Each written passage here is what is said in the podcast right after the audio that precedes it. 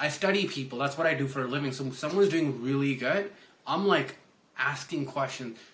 How did you go through losing money to making money? At what point? Like everything. Because I want to know how their journey is different than mine so I can replicate it for other people. And so far, like I've realized it's not really about knowledge or anything. It's about mindset. Like when they do something, do they really believe in it? Do they stick to it? Or like if something changes, do they change their decision? Like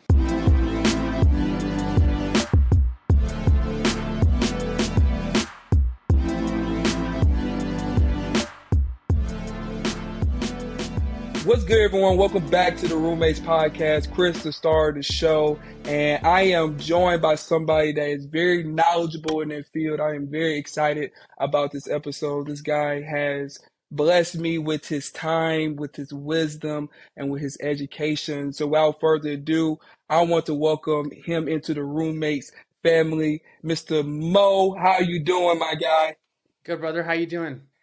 I'm doing good, man. So for those uh, who don't know you, um, can you just give a little 30 second meet about yourself? You know, what you do, all that jazz?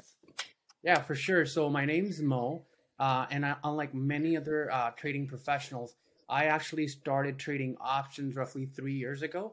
And before that, I actually worked for a corporate and mm. I was uh, an HR manager. So my background is human psychology, which helped me a lot with trading uh, around COVID, um, I lost my business because of all the traveling restrictions that happened. Um, so mm. I got into options and I was really into stocks, but I wasn't doing it full time. Um, but because of COVID, I had the time. So I got into options. And uh, let me tell you, I lost a lot of money before I actually became successful. And uh, it was a, it was a hard journey mentally, and that's why I'm very big on trading psychology over everything else uh, that most people talk about. Uh, but yeah, um, that's that's what I do. With the uh, with the like the social media era and podcast era, YouTube, there's so many different options that people can choose from to select, you know, passive income or to get into other ways to really make some additional money, like real estate, you know, investing, flipping homes, you know, all those things, swing trading, you know, forex. What made you choose options trading out of all of those things? You know, that's a very interesting question. And um, back when COVID started, um, kind of lost uh, my business. Then I was having issues with cash flow. And the only thing that came to my mind was I want to do something where I'm not working nine to five um, mm. and I'm able to control it, but I don't want to spend too much capital on it. And so I looked at a bunch of options. When it came to real estate, you needed upfront payment and I didn't have at that point because uh, a lot of my money was stuck in my business. So uh, an ad popped up where I saw someone put in five hundred dollars on Starbucks options, and they in a day they made five thousand dollars. And this is mm. March when uh, the crash was happening. So they basically bought puts, which is them betting downside, and the market was just dropping. So they uh, had a very small time period. So basically, they bet that the stock will go down in the next three days and because they were right they were rewarded huge. So they made 10 uh, 10x on their investment. And that's what mm. got me into it. My background was stock so uh, i'm, I'm from canada vancouver. And six seven years ago uh, canada legalized weed. That's when i got into stocks. And mm. so i had a good fundamental and technical knowledge on how the stocks work. I just had to add a different layer and i could um, start very fast in terms of making money so like, why will like the everyday like just say person that's trying to get into something um like investing, you know, what like what made you choose options instead of just going to your background with stocks? Because like usually people just go with what they know, you know, and people always hear, you know, you know, pick this stock, you know, and, and invest and hold versus with options, it's kind of like we hear a lot of it's risk involved, people losing all kinds of money, you know, so like why not go with what you know instead of, you know, choosing options? So you bring a very interesting point. One of the things I want to tell you, I started options for the wrong reasons. And the reason was I wanted to make money fast with less capital and that was the thought process and that was the wrong way of doing things because when you're trying to make something fast you end up losing it all and that's mm. sort of what happened with me and now that i do mentorship for other people I see a lot of people that come the same route that I took. You get in because you see people posting these big percent gains, and that's usually a good way to mess up your mental. Um, because what happens is you're coming in not trying to learn the process, you're coming in just trying to make money. And you know this, you're an entrepreneur. Anytime you focus on the process over money, you short term and long term, you lose. Maybe you will get lucky once or twice and make big money, but eventually your men- mental gets impacted and so does capital. So my reasons were wrong, but the fact that you know my psychology has been always strong because that's kind of what I studied. Um, the first thing I did was I tried studying myself. A lot of people try studying the market. That's not the right way of doing things. The market has a lot of factors that cannot be controlled. Whereas us, once we figure out what our triggers are and what makes us do certain things, you can control that. And that's all you need to control. You brought up a very a good point that I didn't think you was to bring up. You say you you learned yourself to control yourself versus like the market because you know you can't control that. What some of the things that you recognize that you had to learn in order to be successful at options trading? But not only that, but just in life, and if they are linked in any kind of way. So because my background was human resources, one of the things we used to do was anytime we talked to an employee or we looked at a system, we looked at two things. We looked at if it's a scale issue or a will issue.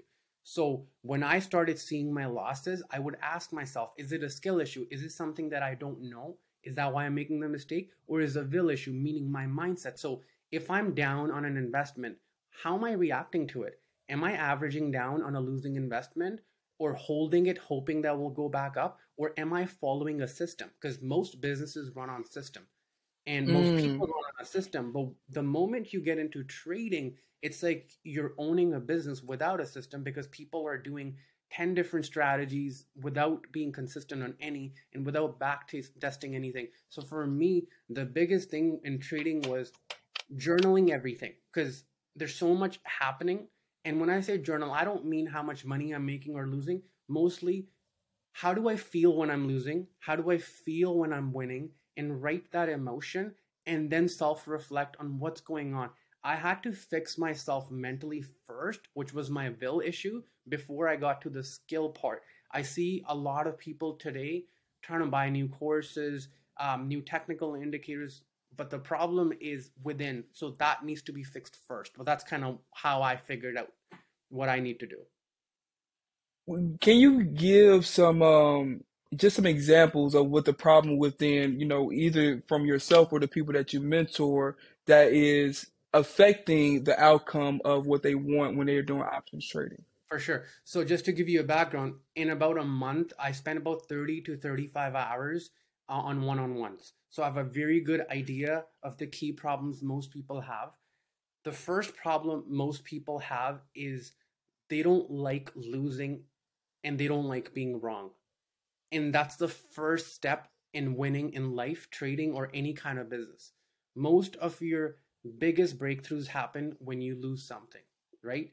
No one has ever learned anything by winning. So the biggest common problem is if someone loses money, they see that as a failure. You shouldn't. What you need to see is did you execute your plan?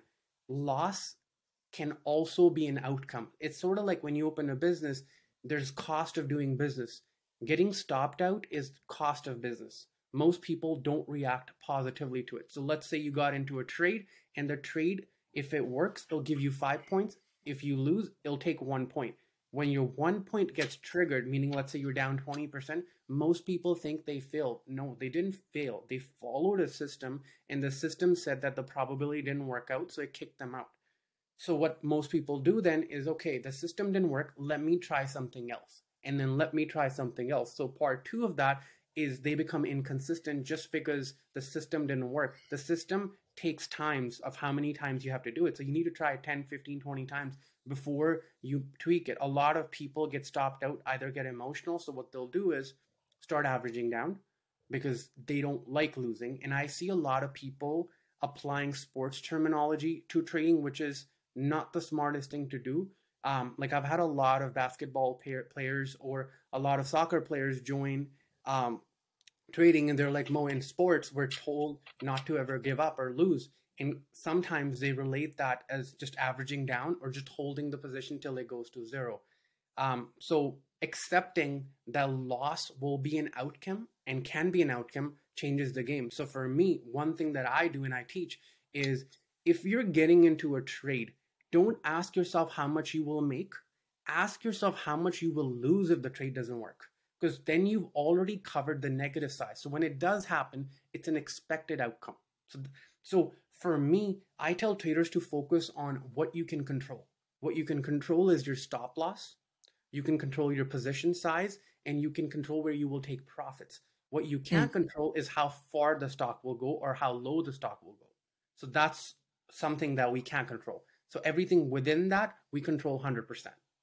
Yo, what's good, everybody? We're gonna take a quick pause from this week's amazing episode to talk to you guys about our amazing sponsors over at Skillshare. Guys, Skillshare is a real A1 day one from the roommates, and we absolutely love Skillshare because they are a unique online learning community where men and women can learn all types of creative and entrepreneurial skills. Man, so many men for the past years in the roommates have been learning, have been blossoming, have been transforming from Skillshare because not only do you get the first month free to test it out, but Skillshare has such a vast library of courses, of resources that you guys can be able to tap into today. Go to Skillshare.com slash roommates and take advantage of this opportunity. Guys, on the podcast, we meet so many amazing men and women who are so talented, but they didn't get their skills overnight. They had to master these things and Skillshare gives gives you all the resources that you can be able to master your best self and tap into your full potential. So do not delay. Get on Skillshare today. Go to Skillshare.com slash roommates. Trust me, you'll thank us later. And let's get back to this week's episode. So I like I, I definitely understand what you're saying as far as like, you know, people don't know when or how to kind of cut their losses. I know you mentioned the stop loss. So, like with the system that people should develop, can you speak more into the system of how it is, you know, helping you make profit, but also protecting you when things don't go the way we think it's going to go? For sure. So, the way I look at things, we talk about what we can control. My biggest thing is risk management is the only thing we can control. So, my biggest thing in the system is my position size is um, determined, my entry is fixed. So, I write down exactly precisely where I will get in, and that's based on technical indicator. And I hmm. write down if the things don't work out, where would I get out? And then the last thing is profit taking. And I never take profit in full. So let's say um, you got into Apple when it was 100. Uh, the way I would do is my next level is 110, the level after is 115. So I start scaling out.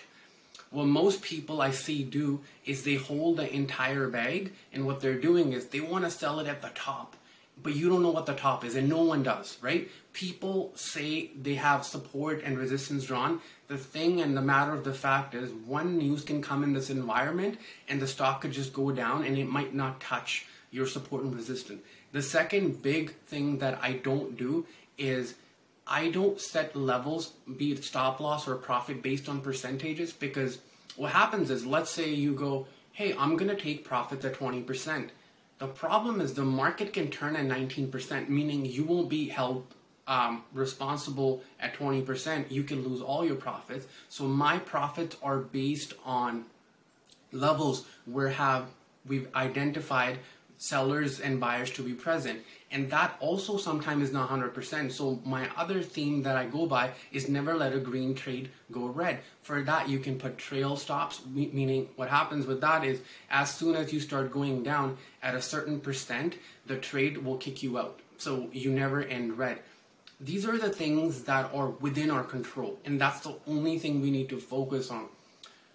My biggest challenge has been uh, with my traders and the mentees that I teach are that they start looking out at social media, which is something that you brought up initially too, that you know there's so many ways of making money. However, most people get into options because of those big gain percentages they see. And in my opinion, that's them setting for failure even before they start because in their mindset, they're thinking that the minimum they're going to make is 500 or 1000%. But the fact of the matter is, if you talk to an investor or a fund, and if they give you a 20 to 30% return for a year, they'd probably be the top fund. But most people today aren't happy with a 60% uh, scalp or a day trade. They want 500 or 1000% because someone on social media posted, then that's possible. Yeah, no, I definitely, I definitely recognize that um, as well, and I think that's one of the reasons why I asked that question. And can you go into more of just what makes you want to enter uh, the correct trade? Like, what are some of the technical indicators? What some of the um, news information, or like, what are those things that make you like, okay, this option trade looks um, like it could, you know, benefit me in profits, um, and this is why I'm doing it. So, Chris, I think that's an excellent question, and I know a lot of traders that get started. They have a similar question in the past, I had multiple ways on how I would put a trade as a good or bad trade, but in the last two years, I've basically broken it down into four things. I call it an A plus trade. And the first thing I look for is flow. Flow meaning any unusual buying or selling value volume on that ticker. So if I see whales, meaning funds or institution buying or selling big quantities that are unusual, that's one of the things I look. What when determine? Can you can you determine what's unusual? Like what? Like so, and yeah, go ahead. So for instance, let let's say Apple. I'm just giving you an example. Let's say total Apple trading volume is let's say uh, 40 million for the day. But all mm-hmm. of a sudden, we're seeing 100 million, and we're seeing calls, meaning people are betting for upside for like 8 million, 9 million for a short time frame. So let's say two months out, people are buying calls for 10 million. That's very unusual. We don't usually see that. So that's yeah. the first thing I'll look at. And I'm very big on flow because that's telling you that people are putting their money where their mouth is. There's a lot of analysts and a lot of funds that talk a lot about this stock and that. But unless we see their money being put on, we don't take action. So flow is one of the biggest one. The second technical second is technical indicator. For that. I use supply and demand. Supply and demand basically tells us where the buyers and sellers are sitting at. These two are the biggest one. The flow needs to match up with the chart. If they don't match, I don't take an action. So these two, I would say, are the most important one. The third one that I look for is liquidity. What that means is when you buy a stock, let's say you buy a stock of Apple, you'll never be in a situation where you don't have a buyer in case you want to sell. There's liquidity in the market. Apple's a great stock. Someone would want to buy the stock regardless of what the market is doing. We could have COVID again. The price might be lower, but someone will always pick up the stock for you. Now, in options, if you go find tickers or stocks that are very uh, low in liquidity, like you could pick Nikola for an example, or you could pick um, Mealy, where the stocks aren't as traded for options, you can get stuck. Like in 2020, there were a couple of tickers that I would get in because everyone was getting in. It was meme stock, so I would get the FOMO and I'd get in, and then I'm up 500%. Now I'm trying to get out, but there's no yeah. sellers, there's no buyers. So I'm just stuck in the trade, and the trade ends up being zero because you can't really do anything. The option will expire worthless. So the biggest thing is third, liquidity is huge. I only trade high liquid names. So if um, if you're wondering how do you check liquidity on options, I'm looking at OI and volume being traded. It needs to be minimum thousand plus for me to trade that. The last thing I look for, which is also very important, is risk to reward. I'll give you an example. Let's say Apple is at 140 and you say, Moh, there's flow on it. The technical mm-hmm. indicator showing it's going to go up. The last question that I'd ask you is how up is your level showing you? If you say my level is showing it can go up another dollar, and the downside is also a dollar, meaning if if it doesn't go up, it can go down in 139 support. What I would say is it's not worth it because you're risking 100% to make 100%. In order for us to be successful in option, our risk to reward should be one to three. So every one dollar I put in option, I need to foresee at least three dollars or 300% of gain. Now, that is our estimate. We're not saying that every single play we enter will give us 300%, but if you're going and risking money and options for 20 or 30% and things don't go uh, as planned, let's say you take five trades and your losses become bigger than your profits, it will drain you out of mental capital. We only mm. go for high trade high we only go for high risk reward trades. So we want to make sure if we get stopped out it's 20 to 30%, but if it works, you're making at least 100 to 300%. That's sort of the mindset you want to have. And that protects you from over trading. Out of those four areas, when we're talking about flow, liquidity, technical indicator, and risk versus reward, where do people make the mistake the most? Um, most people will follow the flow blindly. This is probably a very key question, and I'll break that down what I mean.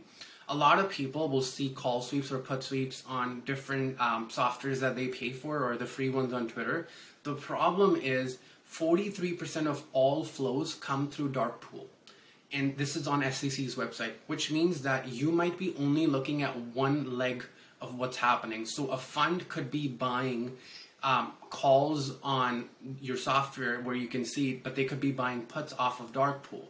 And there's a video of Jim Cramer actually talking about this. He talks mm. about how they used to manipulate the market by throwing in one side of the trade, but there's a bigger side of the trade that's coming from the dark pool. And that's how they would get the uh, retail traders and they would use them as exit liquidity. So that's one of the biggest pitfalls I see traders do. The charts and the flow have to match. And the reason why that helps you is because if the chart looks good, if the flow doesn't work out, you can exit with a very small loss because you're taking it at a prime place. And what do you mean by the dark pool? What what is that area that people um, purchase or those fund managers purchase? So dark pool are, are trades that are legally approved. Um, you cannot tell um, when they're bought. That you can okay. only tell that there's a trade. You can't tell if they're bought or sold. You can't see that information until the next day. Wow. So people yeah. people look at the flow chart and then look at that and uh yeah. and but sometimes people can use it as a strategy to make it okay i see what's going on here people yeah. man it's tough out there so how how can people so what technical indicators will match up with the flow that we most need to pay attention to so so the first thing you want to look at is when the flow comes you want to look if the iv is going up or not so a simple way is by looking at the premium if you see, let's say, the call flow coming. So, for instance, let's say Apple's at 140 and you see big Apple 145 calls come in, okay? Now, you need to check if the premium is going up or down. With that much flow coming in, that means there's more demand for calls, meaning the market maker will price them higher. If the price starts going down after the flow, that could mean that they're being sold. That's one. These are basic things that most new traders don't understand. Second is you want to see the price of the premium. So if the 145 are coming at ask or at bid, if they're coming at bid, I know it's getting a little bit complicated, but if they're coming at bid, it means that they're being sold. If you sell calls, that's bearish. That means the, they're betting that the stock will go down.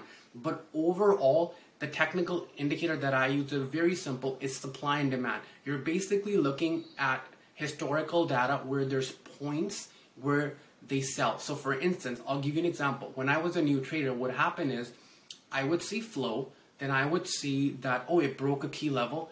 I would get in and we would call it a breakout trade. I'd get in and what happened is the stock would go a little bit higher and then it just tank. And I didn't understand why that was happening why it was happening was because we're all watching the same levels. And a lot of time these breakouts are called fake out trades because what happens is they get you in that liquidity trap and then that's where they exit. But if you follow demand and supply, what you'll see is after that key level, above that there's a supply zone and that's where all the sell orders are. And that's sort of what I teach. The whole thing is called demand and supply. It's basically applies to the entire world economy. Everything goes on supply and demand. So when I teach it, everyone gets it because everything works on demand and supply. It's a free market. So that's sort of how you figure it out. Got you. So like with the with the supply and demand, how does that correlate directly through the philosophy of the individual um, at the same time?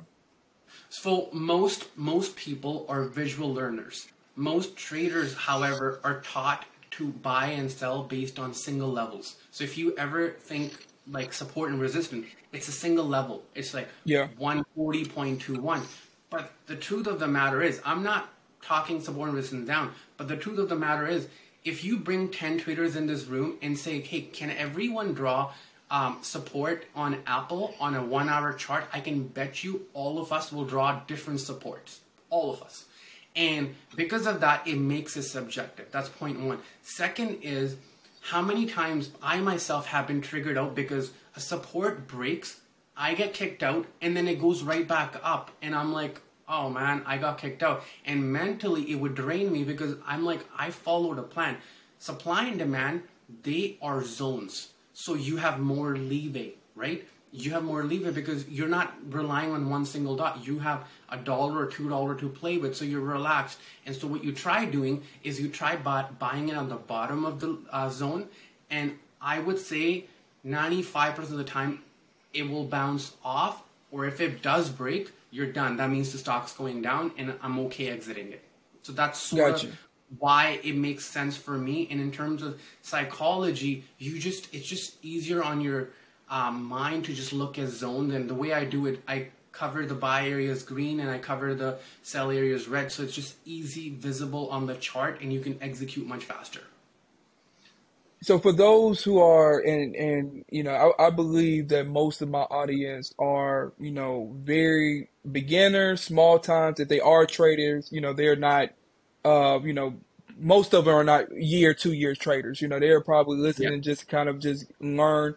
So as far as just the the philosophy of it, you know, where do they start there, and then how can they transition into making, you know, getting the research and development, making a plan to like get into their first trade. Can you kind of go over that whole like little beginner process? For sure. So I'll start with a little disclaimer. So when I had uh, basically got into the admin and the Discord where I started helping other Discords and finally started with my own, in 2020, I saw a lot of tenure trader come in in my Discord and other Discords. When it got to 21 end, I saw people that have never traded in life. They've never traded stocks. Uh, moms, uh, dads, parents, older people above 60 trying to get into options. And I was a bit hesitant at first teaching them, but it's been almost two years now, and I can tell you that people that started around 21, in my opinion, have done better than people that started in the 2020 prime because they didn't have to unlearn all the bad habits. So someone who doesn't know anything about stocks or option, in my opinion, does better in this market than someone who came from 2020 where everything was going a thousand percent. They don't have to unlearn all the bad habits that we had, which was just buy and hold and it'll all work out. Um, so if they are starting now, the best thing to do is sort of work on the risk management part where you come in and you look at, at this trading thing as your own business and you say, this is the capital I'm bringing and this is how I'm going to break it down into different trades. Most people, including myself, we all start with anywhere from 500 to $1,000.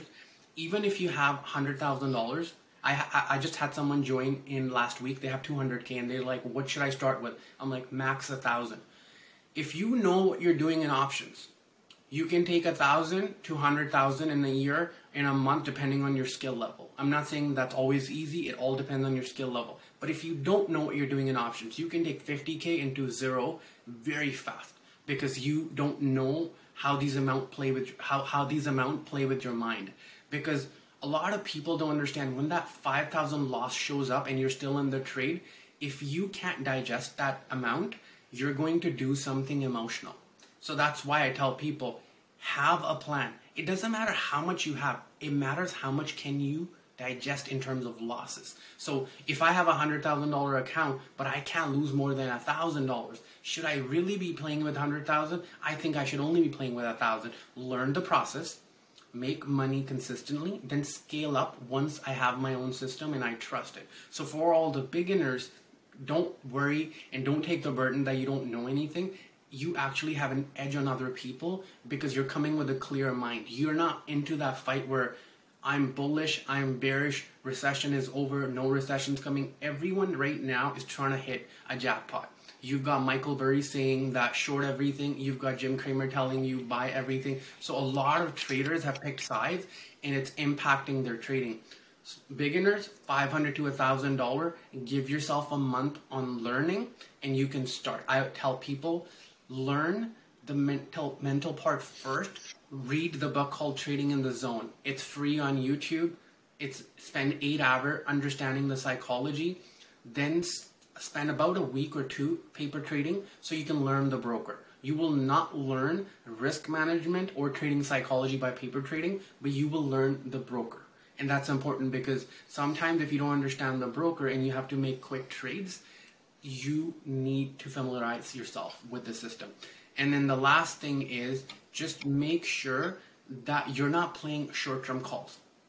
Yes, you can make a thousand percent playing zero days, but it's not consistent and most people can't handle the volatility. So for me, if you have, uh, let's say $500 and you're like, Moh, I'm going to buy two contracts for this week, I would say buy one contract for next week. So double the time reduce the size by 50%, you'll come up with the same amount for your overall trade, but you're going to be a lot more relaxed because you have time. Got you. So I was that's what I was going to ask you. Like, what time frame do? Let's just say I'm, I'm gonna give the example. Let's just take me for example, right? I have five hundred dollars. I want to start, you know, next Monday, right? What trade option um, should I look for? Is it are we talking like scalping? You know, we're talking about forty five minutes to a you know two hours trade. Are we thinking two weeks down the line? We're thinking month. What what are some ways that that beginner person should go? So the first thing is this is why I say you need to understand yourself first. Who are you as a trader? Are you a scalper? You'll realize that very fast, even when you start paper trading, you're going to get that feeling, okay, I enjoy this. Oh no, this scares me. And that two weeks, it'll tell you what kind of trader you are. But starting, I would say, if let's say, even if you want to day trade, the difference between day trade and scalp is this scalping is anywhere from 5 to 15 minutes, you're in and out. Sometimes it's less than a minute. Day trading, Woo. 4 hours to 8 hour, and swing trading, everyone knows you're swinging for a week or a month. What I would recommend, let's say you pick the day trading. You're like, I don't feel comfortable in this market. A lot of people are saying the market's going to go up, some are saying down. I'm just going to play level to level. What I would say is if you're day trading, let's say you're day trading Monday, you can use that week for the contract. You're trading Tuesday, you can use the week. The moment Wednesday hits, the theta, theta is um, the loss of premium because of theta decay of time. So moment Wednesday kick in, I would add an extra week to the contract and still day trade, but that reduces my volatility. So the premiums aren't moving up and down so fast, and a lot of people get like they'll make money, but they're just getting panicked and they're getting anxiety. We don't want that to happen. We want them to be consistently making money. We don't want them leaving the trade with anxiety, depression, or just having trauma that they're taking on with their job or family. So that's sort of what I would recommend. Okay, okay. And then as they as they build, I think, you know, for those I just want to make sure people are understanding. When we're talking about one contract, what exactly do we mean by that? Um, so each contract is tied to 100 shares, right? Mm-hmm. Um, you're not, a lot of people think options was made for trading. Options was actually made as a hedging instrument. People yes, it, yeah, yeah. buying it as insurance, but us uh, option traders, we trade it. So we're not really um, buying options to exercise to buy shares, but each contract is tied into 100 stocks. That's how it works. Um, so what we're looking at is if you're a new uh, new trader, we're looking at how much money you have is irrelevant to your trading tolerance or your risk tolerance. That's sort of what I keep going back to because I see a lot of people. I have 5,000. Should I try it with that? No. Everyone should look at 500 to 1,000 max.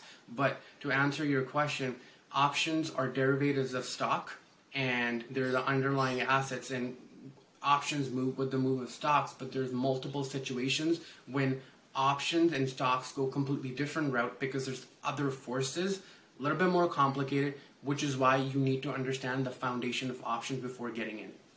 Facts. So, like, when people say I got two or three contracts and I sell one or two of those contracts, but I still got one contract in, that means they're still talking about the leverage that they still have, you know, with those hundred shares. Um, Yeah. okay, correct. So, like, with the uh, with the contract, let's just say for that example that we take a trade in on Monday, and then we are it's Wednesday, and we still got that contract um, and that contract could have went up or down. Now, when obviously you will have a stop loss of like, okay, when this amount of money that we can make, you know, we'll stop loss there, so we'll you know hedge against our losses. But when should we sell it? And exactly, um, yeah, when when when does the sale make sense? Even though we're trying to wait, you know, for a week. Like you just say if it's Monday, it goes up twenty percent on Wednesday. Why will I wait until next Monday to sell it? If that makes sense. Yeah. So let's let's go for example. Let's say you bought an Apple contract for one dollars, and because each contract has hundred, it ends up costing you hundred dollars. So let's Yes. say you're buying Monday, you're up um uh fifty percent, so hundred fifty dollars. And let's say you have one contract. What you do at that point is you look at that option Greeks. What that means is what is that option contract made of? there's different functions to each Greek, but we'll quickly go over theta because we're talking about decay of time, which is the biggest factor. Like when you buy stocks, there's no theta. You can hold a stock for 10 years. Theta, there's no external factor eating up the premium because of time. But when it comes to co- options, there's an external factor called theta, which is eating up the contract. So let's say if you open that chain that you got, let's say you got the 145 Apple and the theta on that is 30. What that means is for the rest of the five days, every single day that contract, okay, that contract, the price of the stock doesn't move, you will lose 30 cents off the dollar on that, right? So let's say mm-hmm. you're up 50% and next day, Apple opens the same price as it closed. You're going to be down 30 cents on the premium. So instead of 150, the premium will move 120, which is why what you want to do is take profits, right? And this theta gets bigger as we get closer to expiry. So Monday, Tuesday, it's small. On Wednesday, it'll get a lot bigger. So if you are day trading, you're fine with using the whole week. But what I'm saying is, if you want, if so now it's Wednesday and you're entering the day brand new, what I would do is instead of getting a week contract, if you're a new trader, I would add an extra week. Just in case you love the trade even more, you're like, actually, I'm going to swing it because I think a news came in and I can make more money. That way, when you're swinging it, you don't have to worry about theta because you have an extra five days now. Okay, that makes sense. Yeah, because you you got time working with you now versus against you. Yeah. Okay, okay. And so like with the uh with the people that's in your program that you're mentoring, you know, like what area that you feel like is the area that is harder for them to understand and for them to, you know, be consistent at when trading? So initially, um, when the market was very frothy, very easy, what I saw the problem was people would take 500 to 15k, 20k, 30k, and when the market would get a little bit harder, like some months would be harder than the others, they would give it all back. Like I mean, they took an account from five to twenty five k, and then maybe in two weeks gave it all back. And when I started digging in, well, what's actually mm. happening? And this is on the previous discords I was an admin to. I'm like, what's going on? What I saw that a lot of people don't manage their risk. What they're doing is they're telling themselves they took 500 to 25k. Now they're going to take 25 to 250k. So they're taking rolling the entire amount instead of taking profits. So that was the biggest problem. It was greed. In 2020, the biggest problem was greed. Now it's fear. It comes down to the same thing though. That my theory is, give you an easy example. You put in hundred dollars into a trade, and let's say you have multiple contracts. You're up hundred percent. My thing is sell half. I don't care where you think the stock can go or the option can go. You need to take first your money out. That's step one. Two, start taking profit and let runners take the risk. Runners are contracts that are remaining. You cannot take a risk with your entire amount. That's what most people were doing. They were literally over leveraging, and what they didn't understand sometime is position sizing has nothing to do with how much money you have. It has to do with how much money you can take in terms of losses. So if you're trading with $500 and you're down 10%, that's $50. Now if you're trading with 50,000, the 10% of that is 5,000. Most people cannot digest a $5,000 loss even though they took their account from 500 to 50k. Most don't get that. So what they would do is they'd get stopped out because 5k is a lot, but 10% isn't much in options. And then they only have to be stopped out seven or eight times before they blow up their entire account. So the biggest problem has always been, and this is the stuff that me and you have talked offline too. It's mm-hmm. not so much about the skill that I don't understand how to draw the chart or look for stocks. The biggest problem remain people have trauma with money. Yeah. People often self sabotage themselves because they don't think they deserve. Honestly, they think it's like it's not something that they deserve because all their life could be parenting, could be school, could be society telling them that you don't deserve the best. And I've seen people literally they take an account to a certain amount, it could be the 10k range, and at that amount they would blow up. It, precisely around that amount. I had a guy who did that two or three times and the problem wasn't the technical indicator, it was he was risking too heavy and he became reckless at that level. And, you know, honestly, he started seeing a therapist because there were other problems that were kind of pushed away when he started making money. Because you know what money does money just enlarges the problem that you have. It, they don't go away. You just exaggerate them. If you're a happy guy, you just be more happier. If you're angry, you'll get angrier. So it's sort of like the recklessness became even more dangerous. So he had to figure out some other stuff in life before he got back in trading again. Yeah, and, and, you know, and like you know, I have a, a very you know inherent responsibility, you know, to my audience, to myself, to my friends, and you know, and I understand just the, the level of just risk of what you know what we're talking about, and yeah.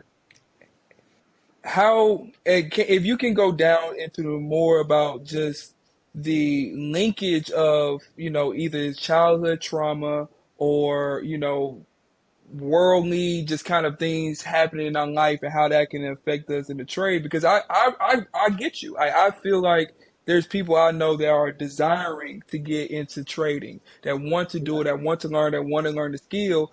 But at the same time it's like I know it it could could be a blessing or it could be another added monster into your life where it's like, you know, so it's kind of like, you know, in if I wanted to protect, like, just say my son, you know, if you yeah. had it, you know, and like, what will you tell them, or what would you have them do first before you know they get into trading on in life wise, so they can make sure they won't, you know, feed the monster basically.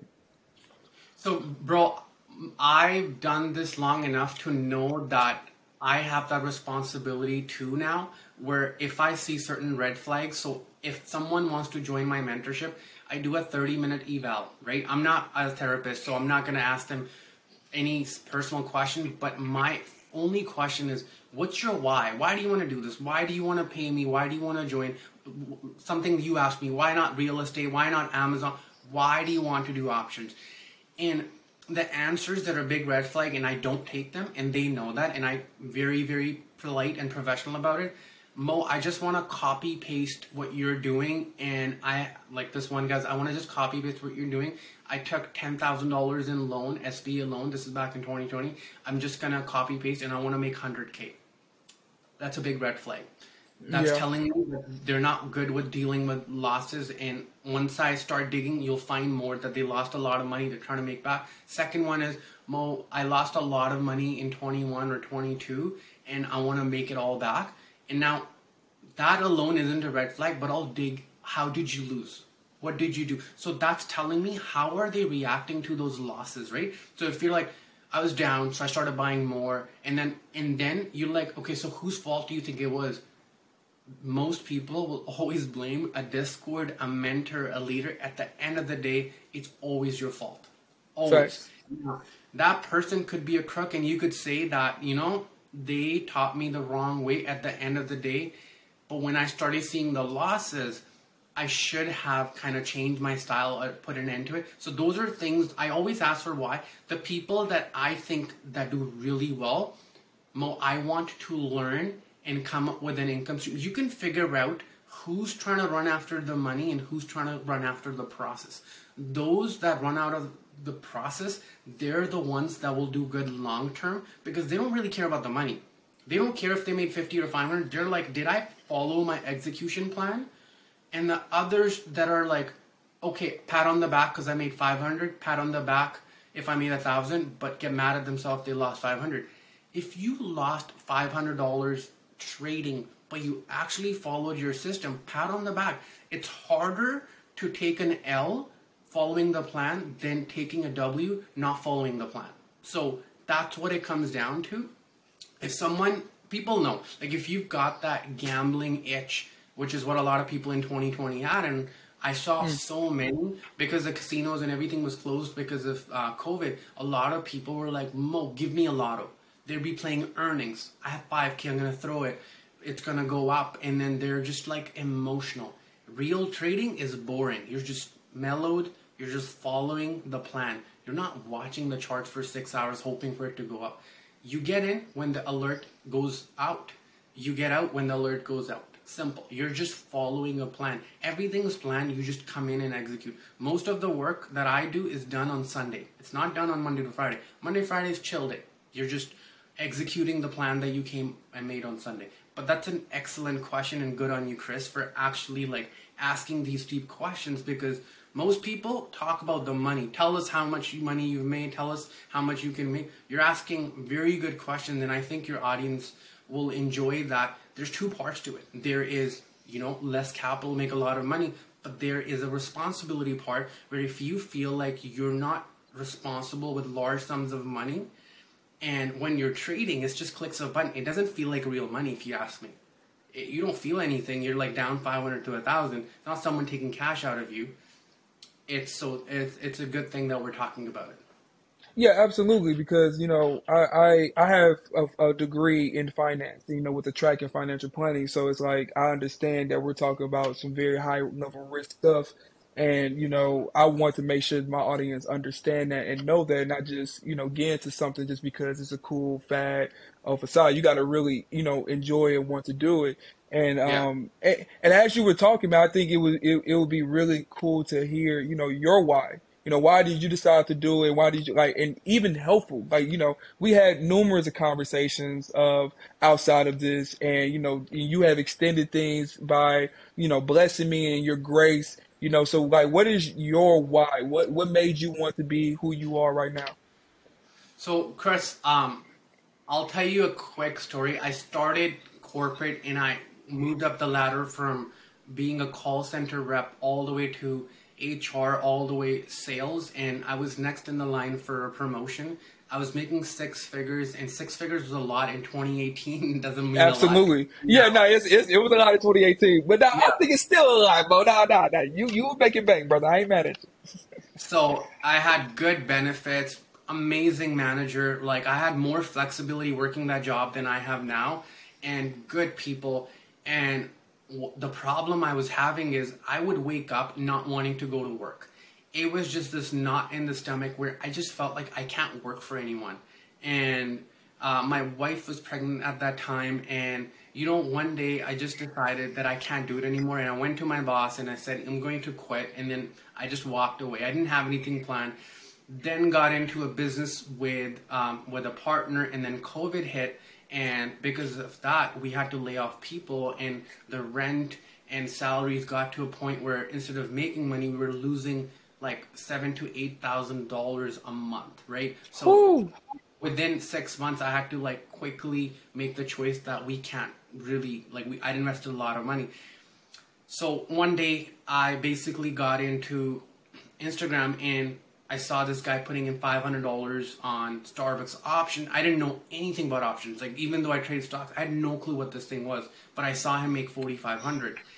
I got into it, but bro, I like kept taking 500 to a 10 15k and kept blowing it did that two or three times and i basically had a point where it was almost like a rock bottom where i was like I'm losing money because I'm trying to revenge trade and I'm doing it for all the wrong reasons. The way I look at it, and I talk about it too, when we were in school, we were taught to focus on the knowledge and grades will follow. Then we got into corporate and they told us, don't run out after titles, just focus on your work. If you're a leader, lead without title. So everything was focused on process. Yet when it came to trading, my success and failure was dependent on the dollar amount, which really didn't make any sense because some days I would do everything correctly, but the market would do something based on the news and I'd get kicked out, but I was following my plan. I'd get annoyed and I'd start revenge trading. So then I sat down and asked myself what my why was. My why was not to make money, but to have freedom. I wanted to have time freedom. I wanted to have money freedom. At the end of the day, if you make 5050 or 500 a month, after a certain point, money doesn't matter. And I, I think everyone should get to the point where money doesn't matter, but I don't want to be all philosophical about it. But that's sort of what my thought process was. I'm like, I'm thinking like a thousand percent on a single play rather than thinking about my execution process. It's because I want to become rich tomorrow. And that's because I wasn't thankful for what I had today. Does that make sense? I wasn't yeah. grateful for what I had today. So misery attracts misery. So I was looking for hitting home runs so I could solve my misery with money and it brought more misery. So I basically told myself that I need to look for things that I'm grateful for today and that started reflecting on my trading. But my why at the end of the day was my my kid um, when I while I was doing he was turned about six seven months. My goal was to spend time with him, and trading would let me do that when I worked corporate, if I had that, I would see my kid probably like an hour further day because I'd go downtown, come back, eight, eight, nine hour job, so 12 hours gone plus gym, you know, 14, 15 hours gone. You're literally sleeping, working, sleeping, working, and on weekends you're running chores for the week. So, um, long story, but I had to go through a lot of failure to realize that my why wasn't to make money. It was just simply spend time with the family. Like that's that's that's all I want. I wanted to spend time with my family, and I wanted to do whatever I want whenever I want. And trading lets me do that. Like Chris, I was just last year. I was in Florida for a month and a half, just vacation for a month and a half. Then I was Dallas for a week, Mexico for two weeks. I was just traveling. All I need is a computer, and that's what makes me happy, and that's my why having a Rolex watch, a Lamborghini, a big house doesn't really make me happy. So my why was just time freedom and the flexibility. Once I figured that out, combined with just being grateful, like um, I started a business in India. That was my business. That didn't work out. I saw people making two hundred dollars a month, and some of those ate one meal a day. Some of those didn't even get to have that like we're so blessed to be here but we don't really um, appreciate that and i found myself always complaining man i'd be working corporate complaining about how the elevator's taking too long it was stupid like the dumbest stuff that i complained of the skytrain's late and when i had that self-realization i think everyone gets that if you let yourself fail long enough where you have that rock bottom and you're like why am i here why am i doing this and the answer is never money. It's usually like something silly, like I want to make my uh, parents proud, or I want to show my friends that I'm capable. It's usually that, but then unless you can find happiness within, because outwards you can never really make everyone happy. So the goal was I need to be happy within,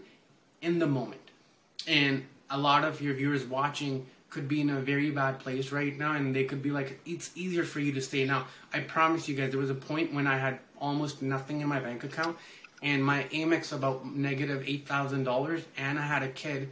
And the moment i became grateful and the gratefulness was i have a beautiful boy who's healthy i'm married and we have a great family and that's where the base started from and then i basically i started finding more things that i was grateful for as my perspective changed. Sorry, long answer, but that's what changed.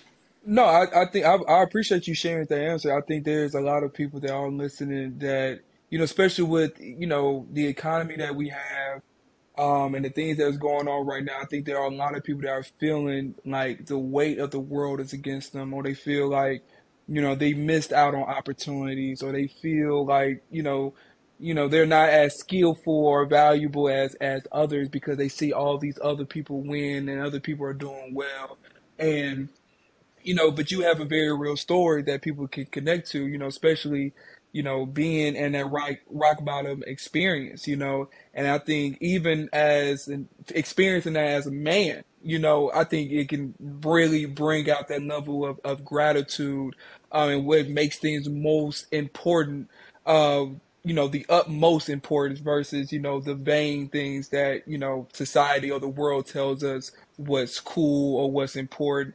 And I think it, it makes, you know, my audience really connect to you more you know, and, and even for me, it's like, like it's encouraging to hear, you know, someone that had responsibilities like a, a family, like a wife, has, you know, a kid, and he's in this position, but yet he fought, you know, and yet he, he understood like, okay, he took responsibility and accountability for his life. And, you know, look at you now. You know, so I think there's, there's, you know, this is one of the reasons why we started the podcast because we wanted to show that people, if you are down, or things are not going your way, things are not going according to plan, um, and you feel like the weight gets your world, you know, that's when really that suffering builds that endurance. That suffering builds that gratitude, builds that character, builds, you know, hope, build all those things in that, you know, in this time where things doesn't make any sense, where things uh, are not clear, and we have to live and go out by faith.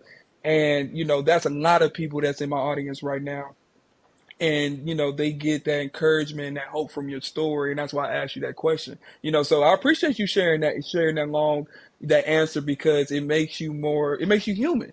It makes people it makes you relatable and we appreciate the vulnerability because you know we want to make sure that you know the heart and the characters behind um, every person that we interview and we bring in front of our audience. And i already knew that you know before we even got on on the uh, on the computer. So uh, you know i just appreciate you sharing that um that story, bro, for real.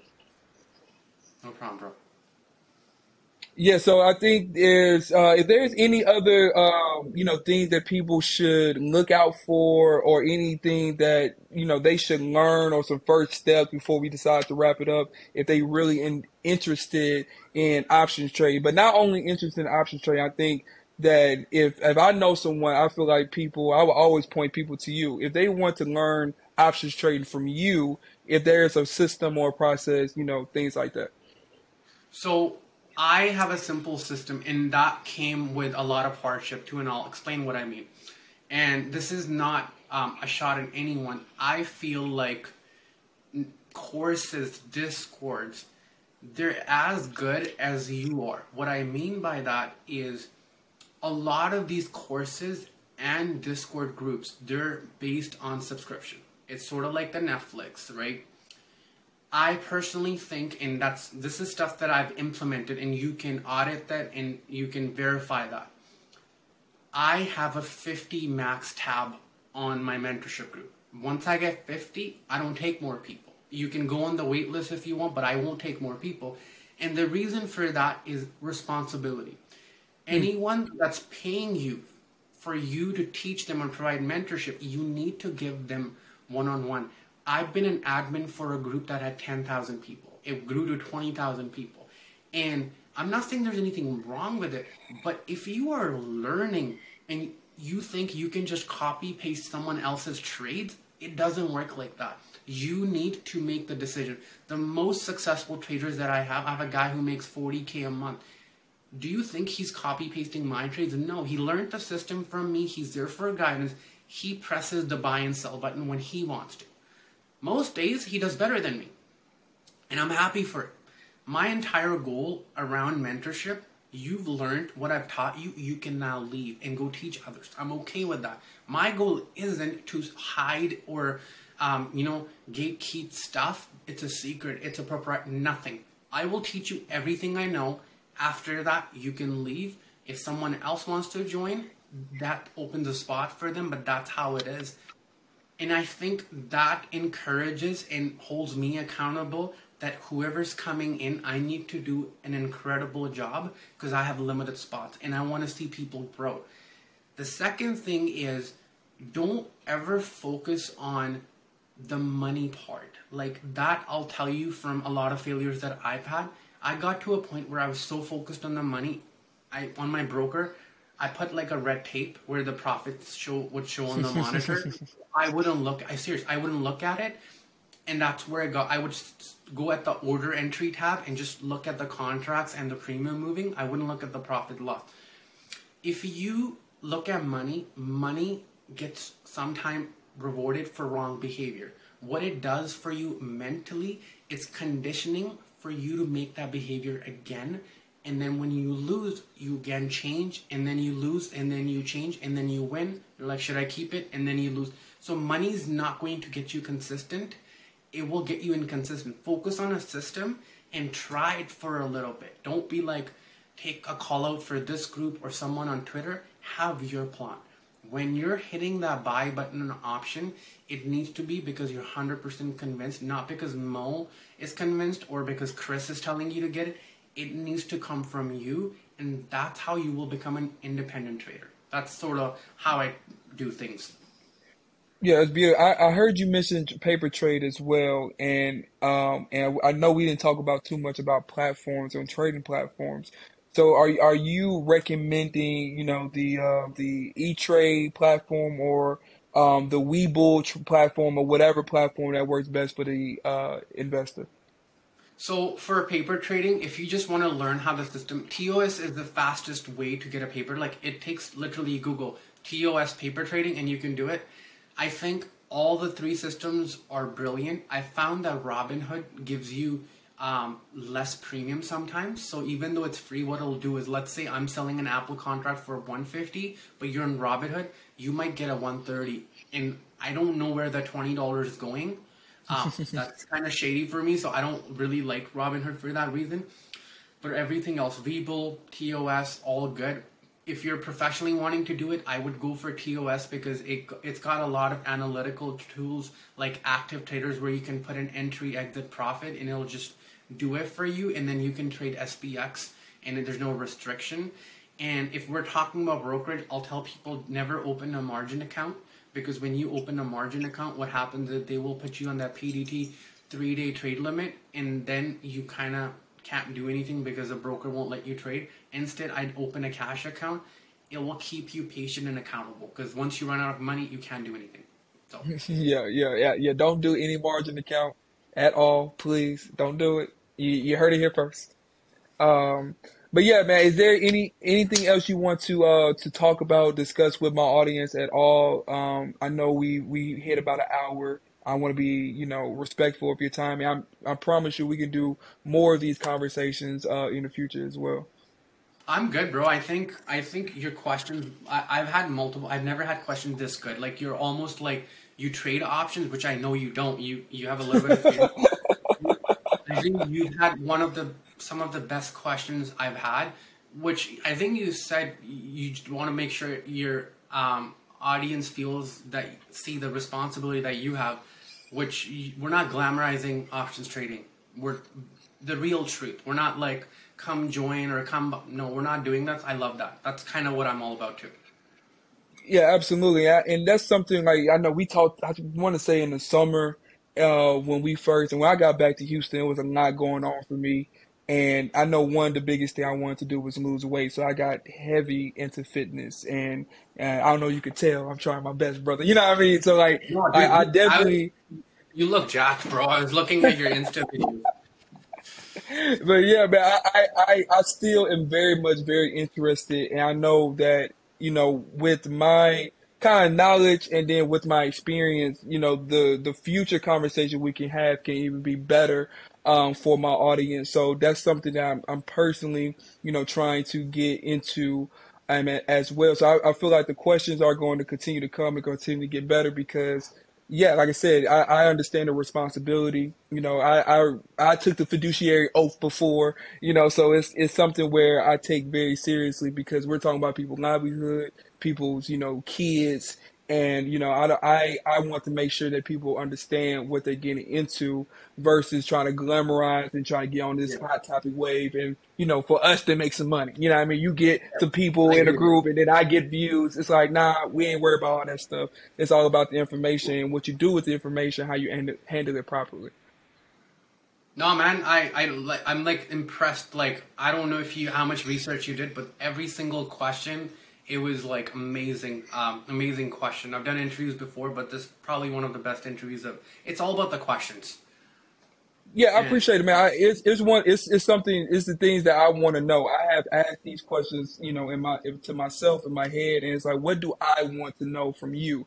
Because I'm putting myself as somebody that's listening, you know. Um, so it's like whatever you know thing that pops up in my head that I know can add value and understanding to the audience. You know, I'm gonna ask those questions, and you know, I've been doing it for five years now, going on six years, maybe even seven years as podcasting. So it's like you know, I got some, you know, I got some experience.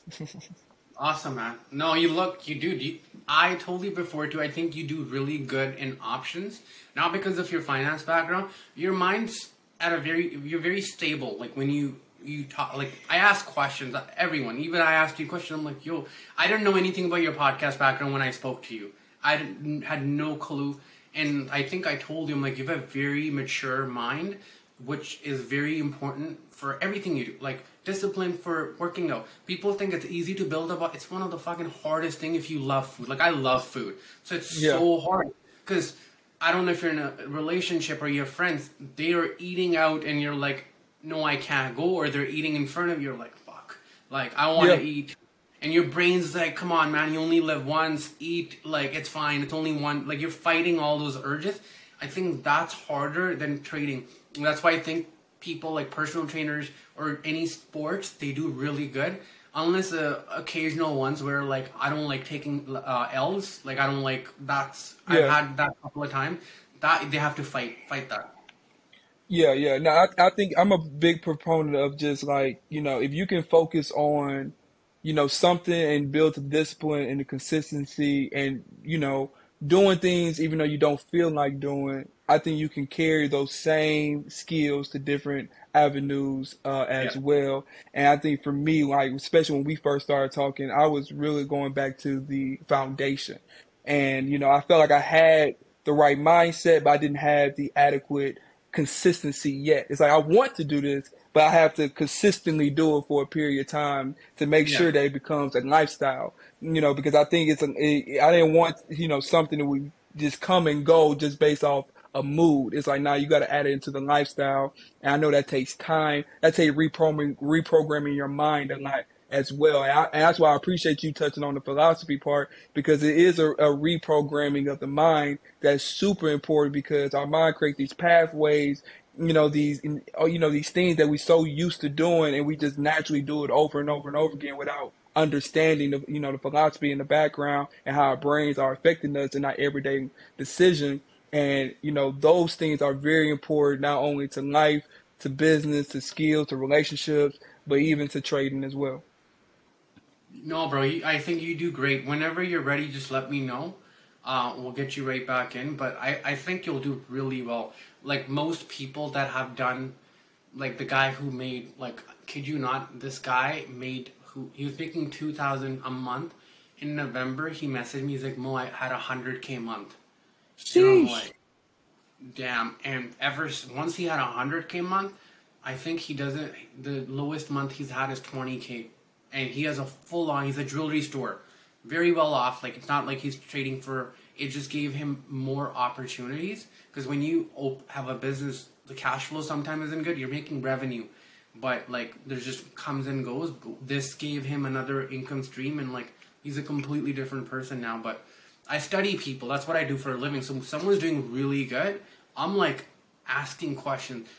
How did you go through losing money to making money? At what point? Like everything. Because I want to know how their journey is different than mine, so I can replicate it for other people. And so far, like I've realized, it's not really about knowledge or anything. It's about mindset. Like when they do something, do they really believe in it? Do they stick to it? Or like if something changes, do they change their decision? Like so next week I'm doing a seminar on trading psychology.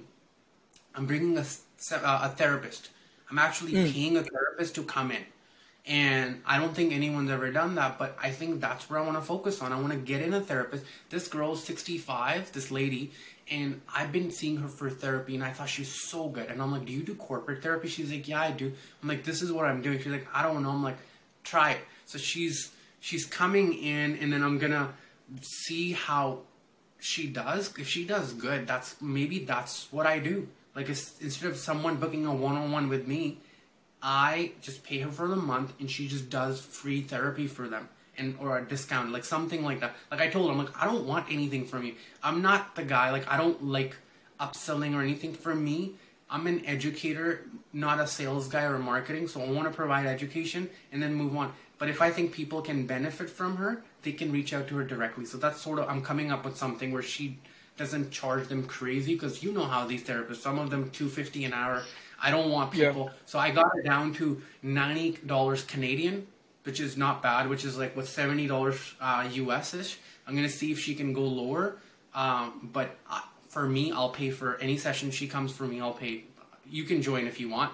Uh, I'll send you the link, but she's going to come, I think, Thursday, 2 o'clock. Thursday, 2 o'clock. Oh yeah, that would be dope. I, I think that would be dope. And like I said, I, I I love everything about you, bro. Is is just how you just you know really take care of your people and the way you do things and the way you run things. I have a quick random question, and and and I, I don't know if, if what your thoughts are. I'm very curious. How do you feel like about people kind of like you know how people start working out and we say like yeah go work out, but I always say people tell people go work out with a workout partner because like therefore you can kind of really you know you can learn from each other you can help each other you can support each other you can spot each other you can learn from one another you can bounce ideas off each other. But how do you feel about somebody that's trying to get into options trading if they do so like with like a partner or accountability partner somebody that can bring in alongside of that they can learn together maybe even pair up you know with people in the discord that you have as well? What you so, thought about that? so let's say I have 50 people in the Discord, I can guarantee you within those 50, there's many groups. They all have, and you have to let it happen organically because money yeah. involved, because money and ego. So you just throw all of them and make sure you. I do so many seminars that I force them to interact, and then they start reaching out. So what ends up the combination is never a great trader with a great. It's a great trader with a struggling trader that's what the combination is, which is I love. Like they're calling each other at home, like all that shit's happening. Because when I do one on one, like I'm like you should, I and I I'll give names them. I'm like you should reach out to this person, and they're like, oh, I'm already talking because I can tell that their personalities match. So it's perfect. That's what I don't think I am to do anything. If tomorrow, bro, I leave the group, it'll be fine because what I left, they themselves can support. I just promoted two people into admins now they are helping the group. It's going to be a paid gig for them, but a lot of them tell me this like you have friends, I have friends, we have family. I don't think most groups, especially um, like out there, especially uh, I'd say upper middle class, middle class, they don't really talk about money. And it's something that is not say it's not good, like talk about money. And a lot of jealousy is there when friends do good. So when you go to these groups, it's a space where everyone wants everyone to do good. That's what I genuinely believe. People want to elevate because look, if I get a smarter trader, trader, I'll probably bring more ideas. So it's a selfish thing too. So if everyone levels up, it just brings the level up because it's a common interest. You don't get that with friends or family. I slowly started to. I went from having a lot of friends to no friends for a big phase now I'm going back into like making friends and stuff, but I'm very careful. You can get wives of people people want to use you like you have a big platform. I'm pretty sure you get people that are just friends and you can tell in a second he wants to use me. That's why he wants to use my platform, my fault. That's like I get a lot of people that are like that's why I just like I'm very careful. But yeah, I love yeah, the idea. That... them up, yeah. That's yeah. No, that's I think that's I think that's a I think that's beautiful. I think I, even for me, I feel like that's what I best learn is if I one one by trial and error mistakes. I already know that, and then also if I can have a partner as well to kind of just really um, you know, really just work through and bounce ideas off of because I have so many questions, so many, you know, you know, things. Um, and I think a lot of people can probably relate to that as well. You know, it's it's harder to you know work out by yourself versus if you you know find have a partner in the beginning. I think it's a lot easier as well. You can build a friendship, you know, build those kind of you know that camaraderie. I think is really big, especially today's where I think a lot of men especially want that camaraderie and want that brotherhood anyway. Yeah, bro, I was talking to the therapist and she said that this generation of men, she's 65, started trading at, uh, started therapy at 30, 35. She said most men now don't feel like they have friends that where they can have a meaningful conversation with. So most men have friends like drinking, gym, but there's no like you can't really talk about it. And guys are different. Like girls, they'll like meet someone twice and they'll talk about their whole family situation, boyfriend. Usually, that's what I've noticed. God, that's what she was telling me. She's like, that's kind of how most, and it's not most girls. It's about the culture right now.